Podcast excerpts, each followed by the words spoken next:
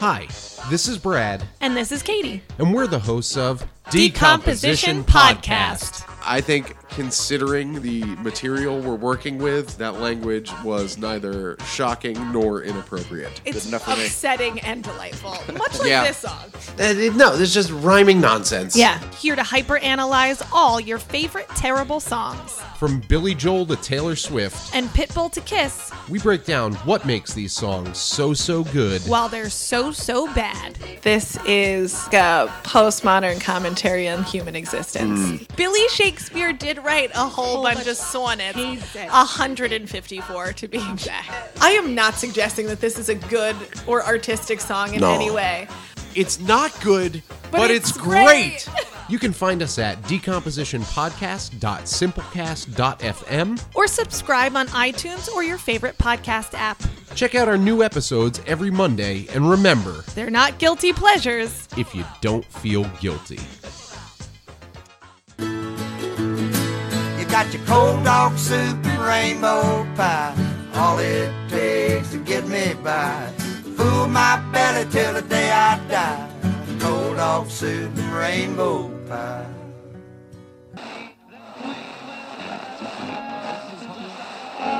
Weiß Bescheid. Oh, Nintendo. Hello. I can see you've set your radio dials to fright, and you have found Teatro absurd. Tonight, we rejoin the tale of a brooding middle manager and his tattooed would be paramour, and a gripping analysis of department store stratagem, a true tale of fright. For tonight, we revisit retail. I'm imagining grabbing the hair on the back of his head in one hand while I smash his nose with my fist. I can almost hear the sound of his nose breaking, feel the blood running down my wrist. A smile runs across my face, thin and long like the Grinch's. I realize now I hate him, and I want him gone. Sadly, nothing is wrong with what he's doing, other than ignoring patrons, which is pretty much common practice at every retail store in America. My heart's not in this. I'm distracted. On combinations of lust and violence, some anger mixed in with extremely loneliness, and way too much backed up sexual frustration. I would pity any woman that would sleep with me at this point. I still smell her. I waited long enough. I start scanning the cameras and clothing to find her. I pull the daily breakout from my pocket. She's in the infant section today. Not there. It's time for 15. I run out to the car pissed that I have to leave. I chain smoke three cigarettes and eat a blueberry Pop Tart and a package of trail mix. My car has kept her scent and I indulge myself long enough to lean my face into the seat and inhale her. My stomach feels empty and I'm instantly aroused. The left side of the seat has a slit in it I didn't recognize. The floorboard is covered in empty soda cans and fast food bags. Cigarette butts and weekly ads soaked in food, grease, and coffee. I find a company grocery bag in the back seat and fill it, then throw the bag in the trunk. I look at myself in the mirror for the first time in what feels like years. It's not pleasant. Back at the monitors, I find Ricky in grocery. An older woman holds two different cans of soup in either hand and appears to be asking a series of pointless questions regarding the contents. I zoom in close on Ricky's face. She has bags under the eyes and the beginnings of a unibrow. Sweat has matted down hairs to the neck, and I imagine the salty taste that it would have. She's getting frustrated. Pointing at the soup in the woman's left hand, she turns and walks in the opposite direction, back toward her assigned department. Her movements are erratic. I see her walking towards a group of people, moving towards them, then shifting sideways and backwards randomly. She slips through the human wall without being noticed. Conversations continue without anyone looking back, wondering who the woman was that just turned sideways and squatted and shuffled between them. She walks towards Joseph and the movement continues. She walks directly towards him. Her eyes on his eyes. Joseph has his shirt tucked in. He's looking side to side, backwards and forwards, looking for anyone to fuck with. Ricky's steps are back in tango mode. Her eyes still trained on his, she stays directly in front of him, moving slightly left and right till finally she turns off into domestics. heading into her section. Joseph keeps walking. He never saw her. In fact, she must have passed by two dozen employees and patrons, and no one even noticed she was there. Joseph finds Daquan, a 17 year old black kid notorious for not front facing the labels, and proceeds to bitch him out in front of patrons for the next 15 minutes. It's been a week since I've seen her. I'm finding myself checking the daily schedule grid for days out, seeing when our schedules align. Last night I spent hours trying to find her online. Facebook, Instagram, Tumblr, email white pages. Google turned up with some matches, but none that fit her. Coming home today, I bought a pull up bar that hangs from the top of the door. My stance on never needing to work out has been shaken. I see high school football players cut out of wood with veins down their arms, the ones with full beards that wear performance shirts and receiving gloves no matter what time of day it is, or the fact that they are grocery shopping with their mother. I always mocked these people, yet now I'm envious of the fact that they probably don't break a sweat repositioning the couch or carrying a few bags of groceries down a couple flights of stairs. At home, sitting on my couch, and I imagine Ricky holding my arm. I'm showing her episodes of Buffy the Vampire Slayer. Having spent weeks convincing her how much she would love them, she agrees, and I'm watching her watch. Her reaction's exactly what I hope for each time. She laughs at Xander and cries when Angel walks away on prom night. She loves Spike and hates Riley. Her fingers lightly rub my bicep up and down, only stopping to take a sip of wine. I look down at my arm and flex. Nothing. I can't imagine a reason where someone would choose to ideally fiddle with such a limp, useless appendage. I think of Ricky's tattoos. Days off confuse me. Keeping the same routine for years gives me mental alarm clocks. They go off at 1, 3, 5, 7, and 10. Times I email my district manager to update on sales and credit card applications. I decide to try the pull up bar and impress myself with five full pull ups. I Google pull ups online and discover I have to reach full extension of my arms for it to be considered a pull up. I'm lonely and it's starting to hurt. Something in Ricky has woken up a need for people. I realize a need for company and contact. I've lived inside my own head for so long, never realizing that I'm terribly uninteresting. I smoke outside my apartment almost half an every half hour, hoping a neighbor walks by to strike up conversations. I make a profile at an online dating site and frustrate myself waiting for an email that never comes. I then make a female profile and get bored quickly. The forwardness of my would be suitors is of a quality that causes me to blush and hate my gender. I begin to understand the female comedians better. I doubt highly Show Me Your Tits gets a lot of positive feedback from actual women. Pretty sure if they do get a picture in a reply, it's more than likely someone like me on the other end, copying and pasting pictures from amateur porn sites. I'm almost positive these sites do not contain actual women. Pulling out my phone, I scan through my contacts. One by one, I find a reason not to call each person. It's been too long. They have nothing to offer. We have nothing in common. I have nothing to say. I pause on Ricky's name. I have no reason to have her in my phone, let alone call her. Yet somehow it is comforting to know that given the nerve and one more beer, her voice could be heard. I keep scanning until I reach my older sister. We haven't spoken in probably two months. She's Catholic beyond all reason and refuses birth control. She's working on her fourth baby in the past five years. I've lost track of the names and birth dates. We talk for roughly 10 minutes, though the majority of it she's explaining something to one of her kids in that voice that parents use only when someone else is listening, so the listener will think they have nothing but grown up conversations with their children. The fact that the child was yelling no at her the entire time didn't do much to convince me. Working at the company, I've seen some of the worst parenting in existence. On three separate occasions, I've seen children who were standing in the cart fall out onto their face, losing teeth in the process, all because their parents saw a cute shirt or a sale on canned spaghetti sauce and stopped the cart like they were about to run over a squirrel. I've seen children throwing gallons of milk like giant water balloons, kids escorted off the premises for trying to steal hundreds of dollars in electronics. These things aren't rare. They're hardly talked about during shift changes. Therefore, a little verbal defiance doesn't seem so bad coming from the nephews. I ask the usual question one asks a pregnant woman. Listen to the complaints about the feet and back pain. Listen to the same stories about wedding rings that won't fit and boobs too big for regular looking bras. My brain hurts. I tell her the company has a sale on bras starting next Sunday. She tells me it's bath time, and I suddenly realize it's been days since I last showered.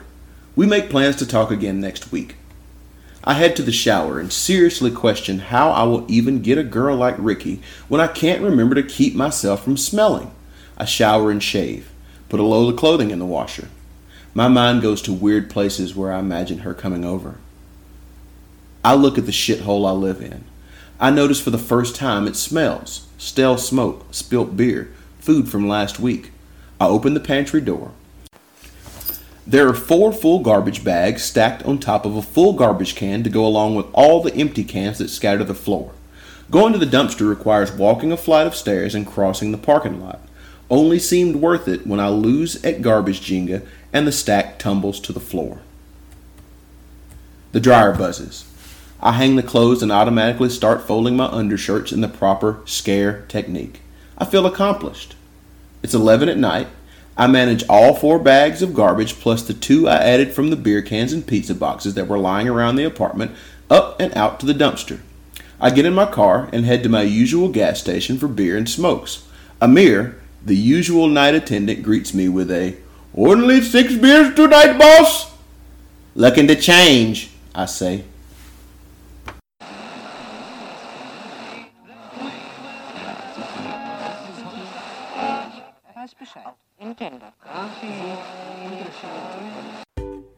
Ahoy, company lovers! The captain is here, and you've got permission to come on board the SS Shiny and take a voyage to employment. Have your days been a little dull? Not a lot of spring in your step? Throwing trucks a great way to work off that Buddha belly. We have a Shine event coming up in two weeks. Come see your old friends here at the company and shine on, you crazy diamonds!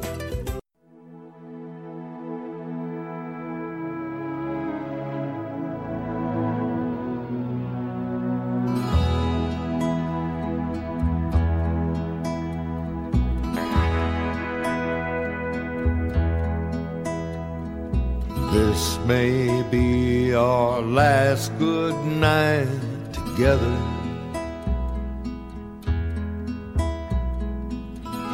We may never pass this way again.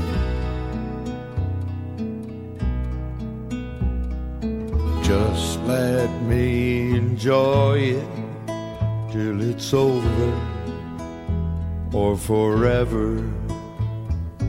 Please don't tell me how the story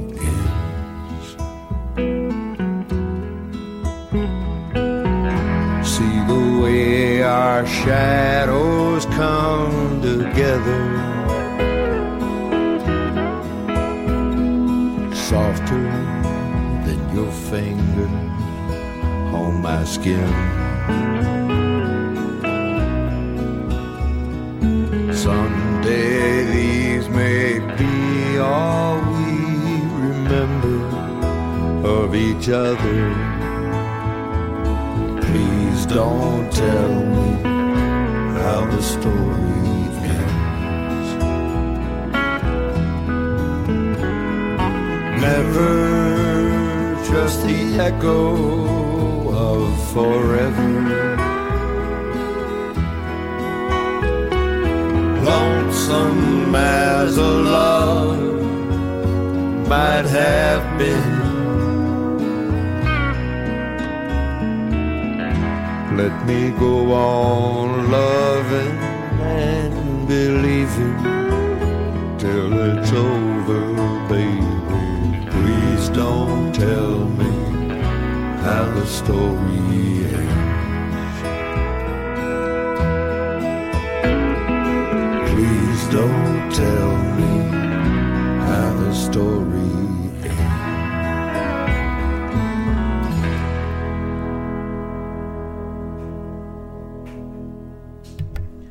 I can't believe we're still Oh, doing Stalks, this. Stalksley.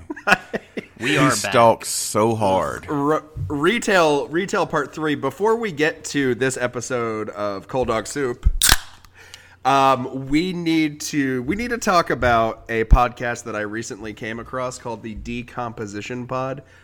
It is- it is. I came across this. Uh, actually, I think it's you know last week now when when this airs, but it is basically just us if we did music instead of shitty, shitty poetry. It's a bunch of guys who uh, who had a very good idea and got to it before I could, and I am very jealous. Brad, of, Brad, uh, Brad, and Katie, who I believe are a married couple. I can't. I oh my god, they're living the dream.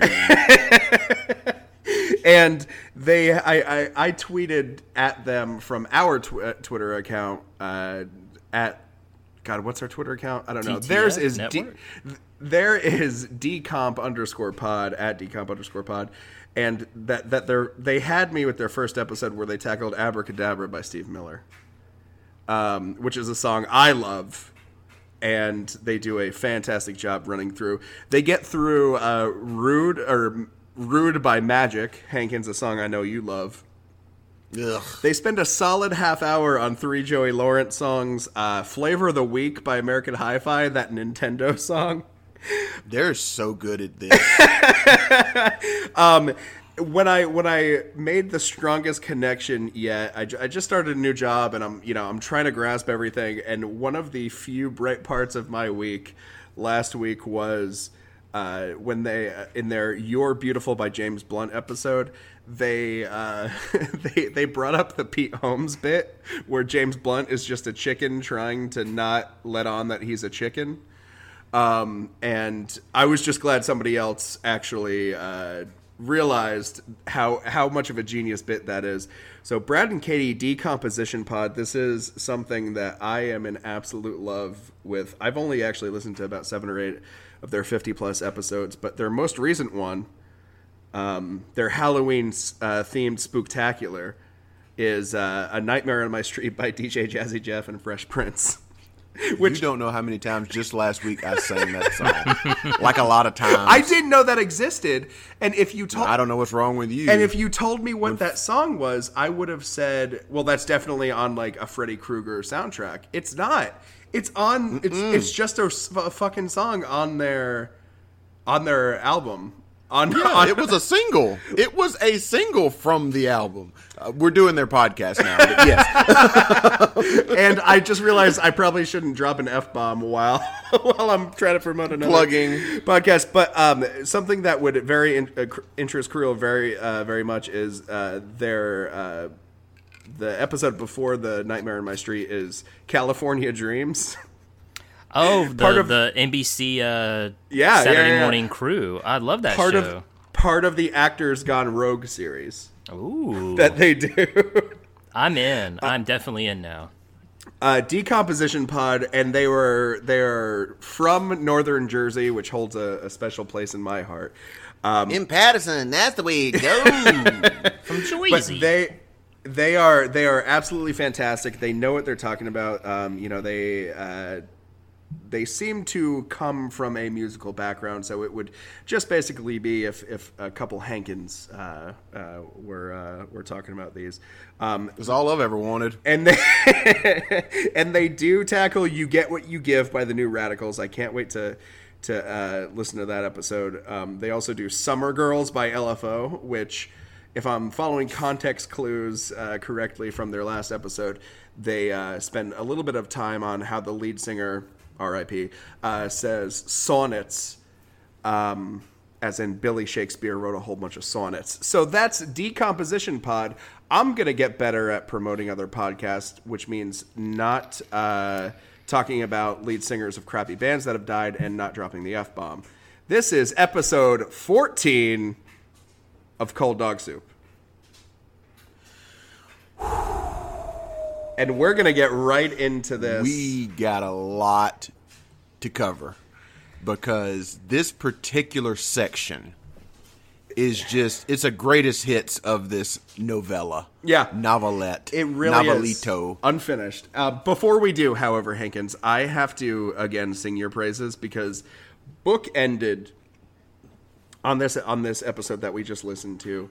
When you when you use the words paramour, strat, stratagem, the lead into this is so good, and at the end of the episode with the, the shiny, the sh- the ad for the new hiring uh, uh, event is, For this terrible, terrible conglomerate that hires so- people is so good. who don't want to have jobs. They're creating- you know, in the way that they don't want to have jobs. and, and wouldn't vote even if they could. I they have they have regular hiring events. That's how bad they are for the for the community. They are regularly Yes. hiring people. Um, I do have to ask, where did the Joss Whedon thing come up come from at the end? Um, it's a little bit of a spoiler, just a, a hint. Sure. Of a spoiler. Go for it. Um, it will make a lot sense, a lot more sense, uh, a little later on. That was just a little hint of where we're going with this. Um, but wh- where, but like specifically, where did where did it come from? Oh, specifically, Yeah. like what it is. It was just some. Uh, it's some YouTube clip. Is it like a some group of people? is it from a Joss Whedon movie? Because if Joss, It's from like a. It's from a Josh Whedon esque, or not esque, but a Josh Whedon focused podcast group. Oh, okay, okay. It sounds Yeah. okay. Anyway, um, I'm I'm even boring myself. I'm sorry. I because it makes me laugh every. Mm-hmm. Welcome to single time. Whedon Talk, guys. because Xander. as, as, as we'll find out, as we'll find out, spoiler alert, I don't necessarily disagree with his. Uh... So we we we pick up from He's episode like a, two. a vacuum of masculinity. We- I'm very tired. I'm reading this thing to my class. we'll get there. Is that- We'll get there. Is that how I Don't came off? you worry. Oh, that's one. That's not how you came off. That's what you did. We'll. all right. Let's get there right this second. Brief. So Sean and I were in the same. Uh, for our particular degree, we had to write a thesis and present this thesis, and we were in the same thesis class. And uh, we had to, you know, sort of write up a treatment and tell the class of what we are going to do. It needed to be a page or two long. We had to give a little speech about what our project was about. Yeah. Well, Sean had a rough night the night before. Uh, probably came in with a bum wheel, as he always seemed to have in college. Just a bad foot, 100% of the time. He rolls in and he reads us this uh, his his thing. And one of our teachers' pet peeves was, "Don't read to us. We know how to read. If you're talking to the class, speak Right. to us. Don't read to Right. us." was that he JF or word for word.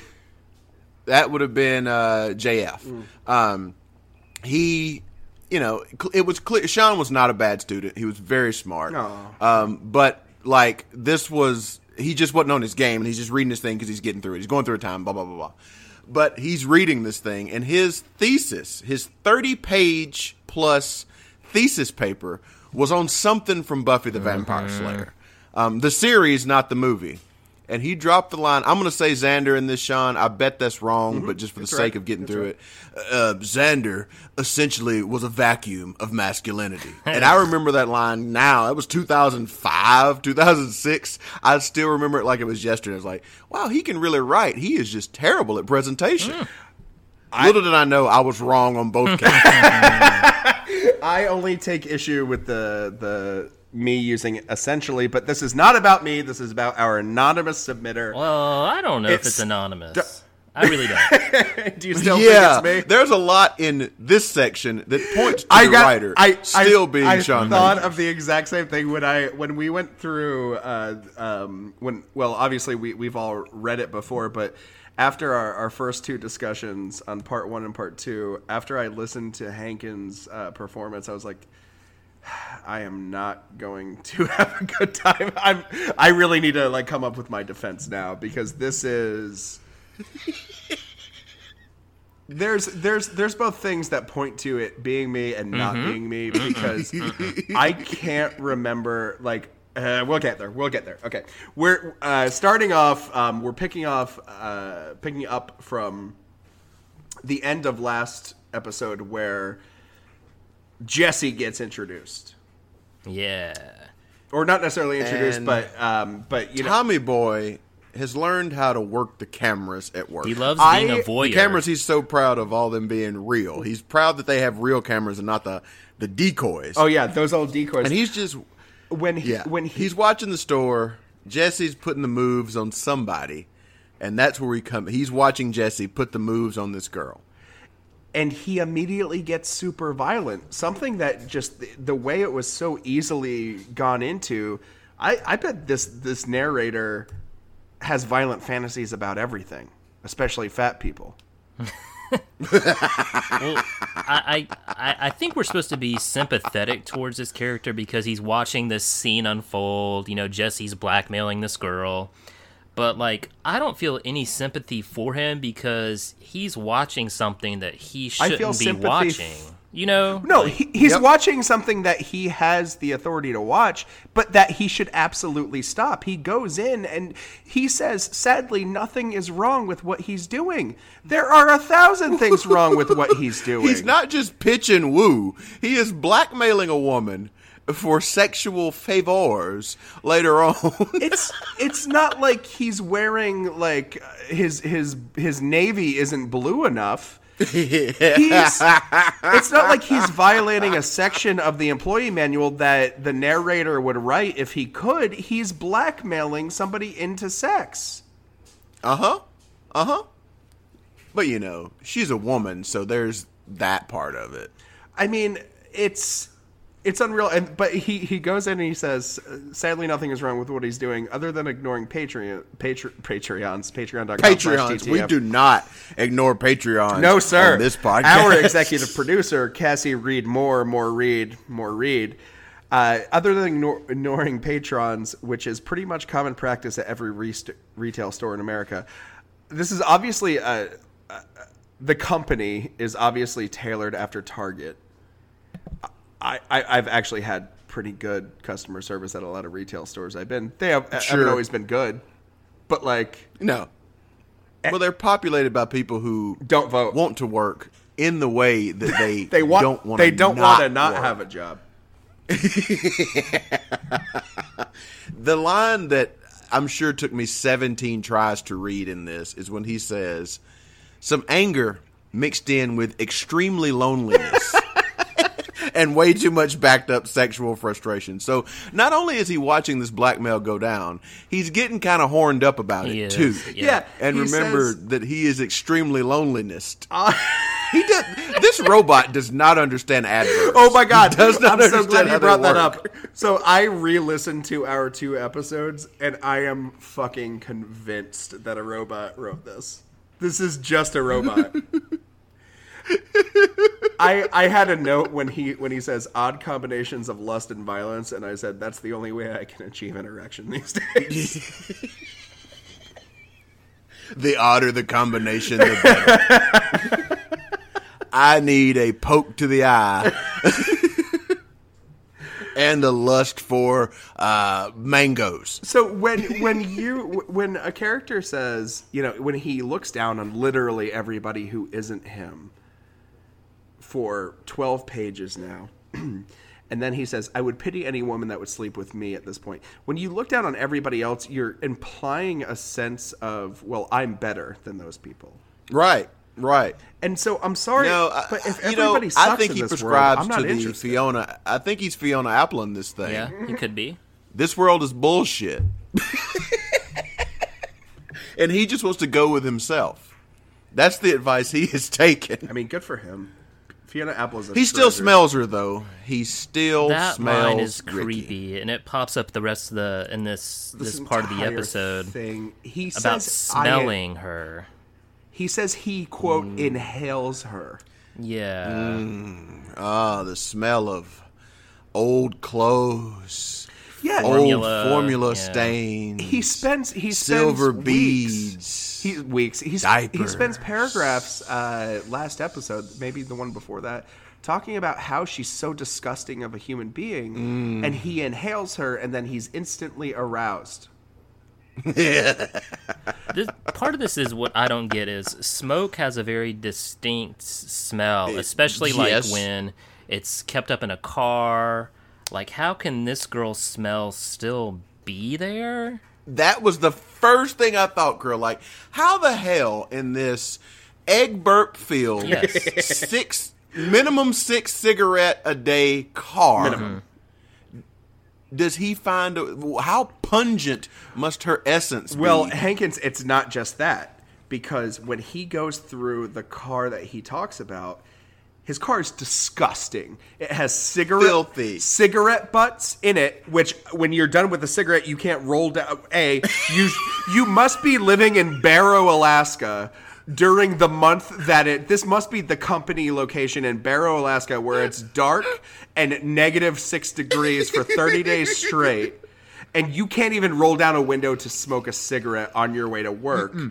Where no, windows up, Siggy butts rolling. who it like I understand that cars have had ashtrays in them before. Why would you ever leave a car a, a cigarette in your car ashtray? Flick it out the window. Unless clearly this guy is not that concerned with littering cigarette butts. Absolutely not. If like why in the holy shit would you, would you have cigarette butts, uh, fast food bags, and uh, for some reason grease soaked mailers from your company, the company, your company, the company? Yeah, I Yet guess he's he eating still sandwich- smells her over all of that. Yeah, that, that's the creepy part is that her scent is still there, and it arouses him. Just the Mm, I smell. indulge myself long enough Now has- to lean my face into the seat. What part of the seat do you think he leaned into? I guess Oh God, I was gonna say like the armrest or the no, it's the bottom. But oh the- God, ass It met the is. cloth. Well, no, I don't want to be like too too graphic with this, but has a smell ever done enough Mm, stop it, stop it. for you that it would Oh, oh, oh, arouse you, sorry, or sorry, have you heard of this, or am I just insane?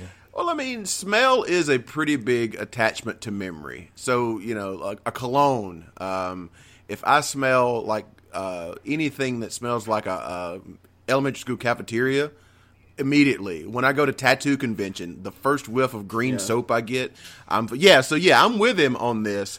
I just don't know how he finds this unless he's part hound dog. Maybe that's the thing. Maybe it's Part not a robot. dog. Maybe this is Clyde. Oh, Oh no, this is Tim Allen dressed as a dog. um, but he indulges himself. Why is he even out there? Why is he at his car? He, he Oh, had it's to take a break. He had to Oh, take a break. He was forced to take a break in which I'm sorry, he was forced to take a 15 minute break in which he smoked Mm-hmm. three cigarettes at tw- which is twice the speed on his way to work. A bl- he then slams into his baloney hole a blueberry pop tart and a package of trail mix. Which, if this is his first break, he has smoked now at least six cig- Nine, no, six cigarettes. at least six cigarettes, and if he's He's working got four eggs, couple pieces of toast, butter toast, um, any leftovers, any leftovers from the previous night, and and he's put on top of that your Pop Tart and trail mix. This guy, this guy's uh, uh, colon is literally Pizza the Hut. I know I keep referencing Pizza the Hut from Spaceballs. He's just a pile of garbage. That's all he is, yeah, That's inside true. and out. but his stomach still feels empty, Sean. Well, that's because when and you, he's also instantly aroused. to, and Creel, to answer your question, like I've smelled, like randomly smelled a perfume that I uh, knew a girl that I had uh, designs on had also worn. I've never popped a bone over it. That's yeah. That's it's it's Chanel number five. It's made I me- love you, Gangy. it's ma- it's brought up memories or or uh, ideas or thoughts, but not the uh, pen to why paper, are there so to cigarette speak. butts? Uh. Why are there cigarette butts in his car?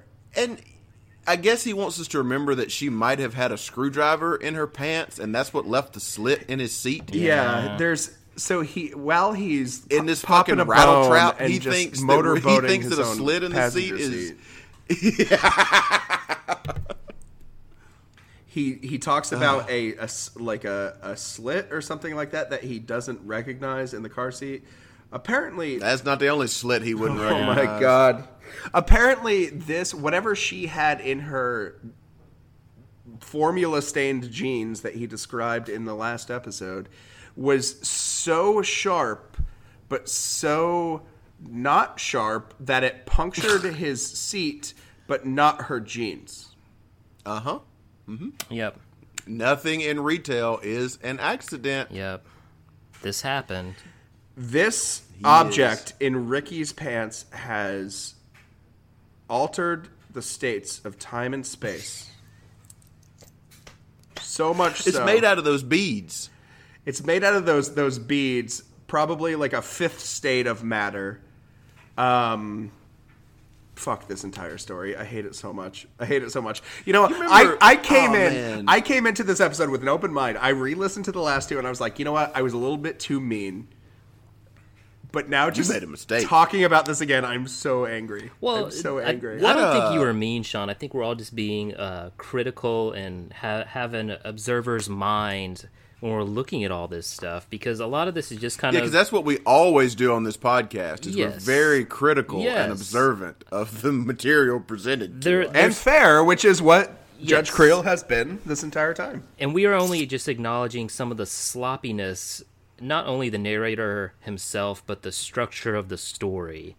Um, you know, as you mentioned, it was an unfinished work that was submitted to us, so you know. Yeah, are we being unfair because of that? no, maybe, maybe. Oh, chinks in the armor.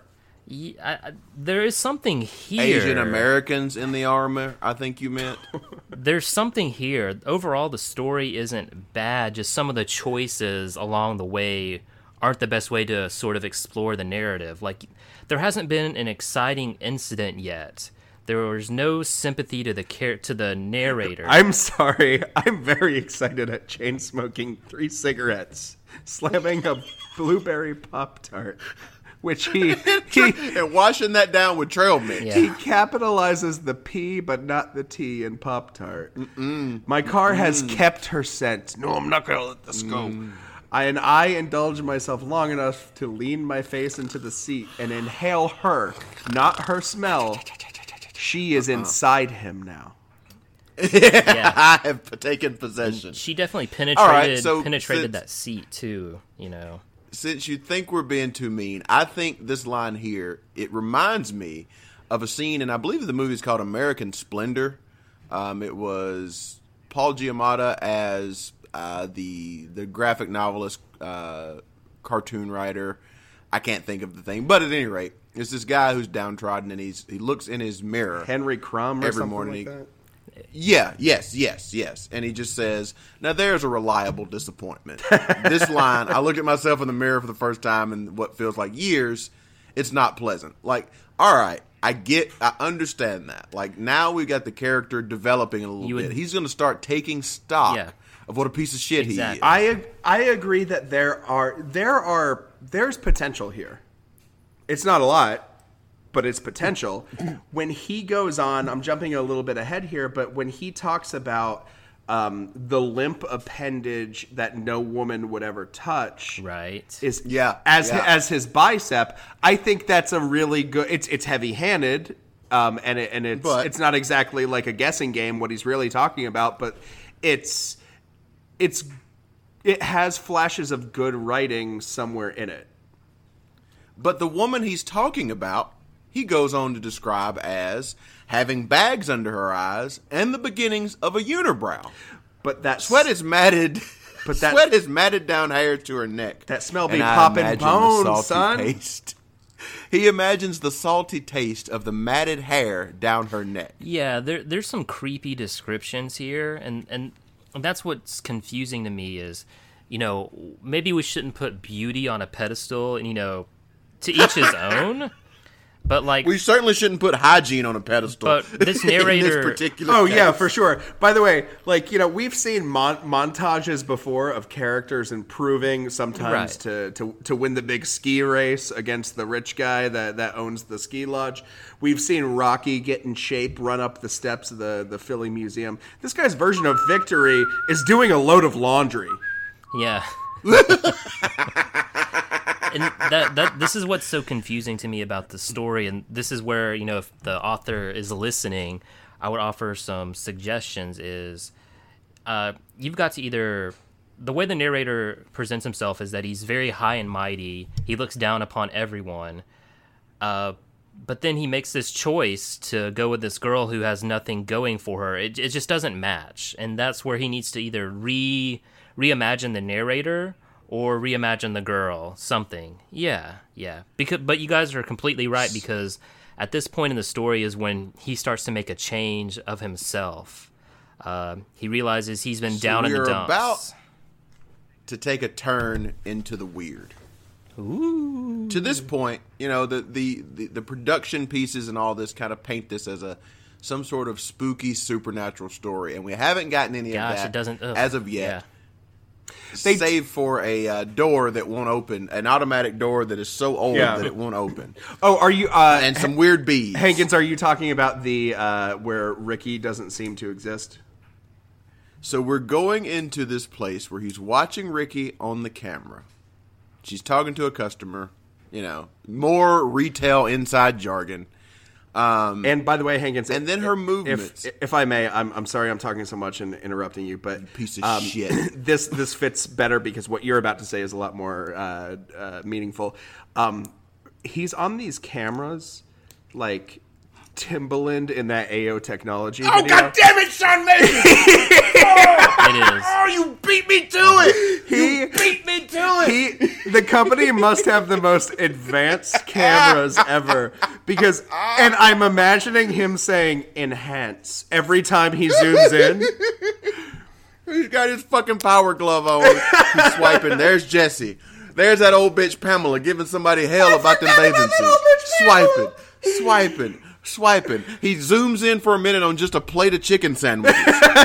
Chicken biscuits. Mm, no, not what I'm looking for. Swipe, swipe, But you- swipe, and then he hits Jesse. or he hits Ricky. I'm sorry, you were going to talk about her being a ghost. So he's he's watching her through the cameras, having a tough time with a customer, and then her moves become erratic. Um, he really doesn't give us a whole lot on that. Just I'm imagining like Erratic. a, like uh, Marilyn Manson in the Beautiful People video that sped Yeah, up. You know like- what? That herky jerky. Yeah. Um. uh. Shit. It was Uh, like a- Hell House, House on a Haunted Hill. Yeah, like a horror That- movie that- trope, that like in the late '90s. Yeah. Yeah, you're just popping, you're locking. You just got a real cool, It's groovy walk going on. Kind of like a Jamiroquai video, but scary. and, and super sped up. Yeah, yeah. So she's moving toward this group of people, and then she's shifting around, and she sort of weaves her way through these people, and they don't notice her. They they don't notice that she's there, And they don't touch Enter or something like that. Joseph. They don't touch her. She she can't. They don't understand that she's turned sideways and shuffled between them, and she walks toward Joseph, and she's still doing this herky jerky bankhead motion walk. And they make eye contact. herky jerky store store clerk. They're looking right at each other. and for some reason, he decides to point out that Joseph has his shirt tucked in. That's a weird. I don't know- why wouldn't he? Very weird detail. He's the head fucking captain. Joseph is wearing of course, shoes. he's got his shirt tucked in. Joseph has ten fingers. Joseph is breathing. Yeah, it's very Joseph's weird. name is Joseph. and he is quote looking for anybody to fuck with. and this is after And- he makes eye contact with her. and I think that I I might not have read this part. I think it was one of those things that just got missed. Um, but we needed. We've been you know through a couple paragraphs without any overt um, body shaming or race talk. Yeah. So Joseph finds Daquan. A 17 year old black kid notorious for not front facing the labels and proceeds to bitch at him for the next 15 minutes. I have to Um, so say, you- I have to say something. Um, the, the bleeding heart white liberal, who's never really had had any negative consequences from the way he's looked. Well, aside from being, never mind. Uh, dumpy. Anybody can look dumpy. Sean. We've addressed that. Why does the writer have to point out every non-white is not white? Every like they have a third arm growing out of their fucking forehead. Every like using the name Daquan would signify what he's trying to get I want to. across. I and like Daquan. Like I'm sorry, but like you know, we we follow a college football team that has uh, players names like Sean Dion and Deshaun and Jay. Jalen's not really that that off uh, un, unusual, but like. yeah, Dante with a just an A. Yeah, if yeah. If you yeah, want to yeah, be we- that ham-fisted and non-casually racist, just call him Daquan.